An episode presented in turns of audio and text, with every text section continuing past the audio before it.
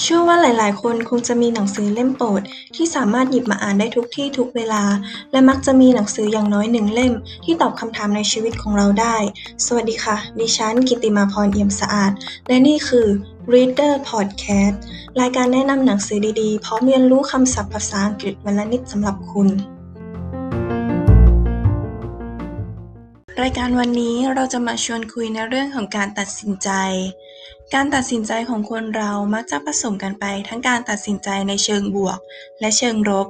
ขึ้นอยู่กับว่าเราอยากได้หรืออยากเลี่ยงสิ่งไหนซึ่งอ้างอิงมาจากหนังสือทุกเรื่องสำเร็จได้ถ้าตัดสินใจในห้าวิเขียนโดยทาคาชิโทริฮาระแปลโดยพนิดากวยรักษา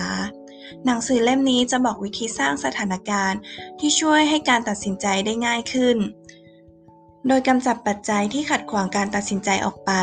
เพื่อให้เราเลือกการตัดสินใจในเชิงบวกในหนังสือได้รวบรวมเทคนิคสำคัญที่ช่วยในการตัดสินใจได้อย่างถูกต้อง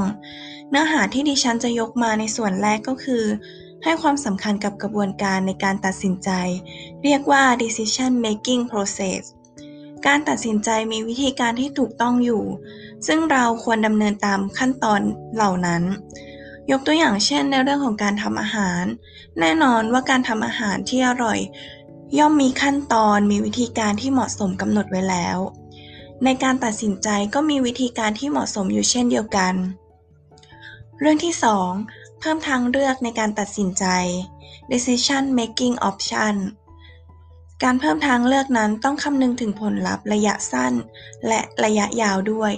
หากกล้าที่จะตัดสินใจมากจนเกินไปคุณอาจจะต้องเสียใจยกตัวอย่างเช่นคุณกล้าที่จะเดิมพันกับโอกาสในอนาคตคุณอาจจะต้องสูญเสียสิ่งต่างๆมากมายในปัจจุบันไปจนถึงอนาคตที่คุณเดิมพันไว้ดังนั้นเราควรมีทางเลือกอื่นๆเผื่อไว้ด้วยเรื่องที่สามไม่โฟกัสกับปัญหาที่มองเห็นเพียงอย่างเดียว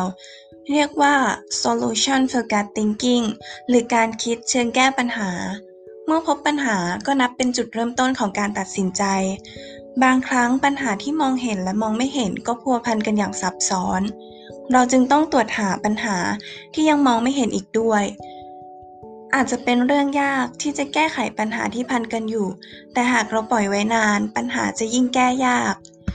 ซึ่งทั้งหมดนี้เป็นเนื้อหาแค่บางส่วนในหนังสือเท่านั้น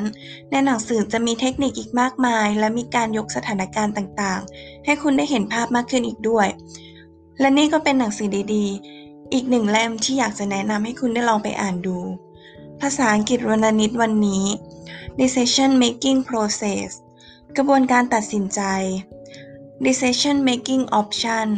ตัวเลือกในการตัดสินใจ Solution Focused Thinkingการคิดเชิงแก้ปัญหาฝากไว้ให้คิดวันนี้การตัดสินใจกับความเสี่ยงเป็นของคู่กันในการตัดสินใจอาจไม่มีคำตอบที่ถูกต้องเพียงหนึ่งเดียวแต่มีวิธีการที่ถูกต้องอยู่สำหรับวันนี้ขอขอบคุณสำหรับการรับฟังแล้วพบกันใหม่ในตอนหน้าค่ะ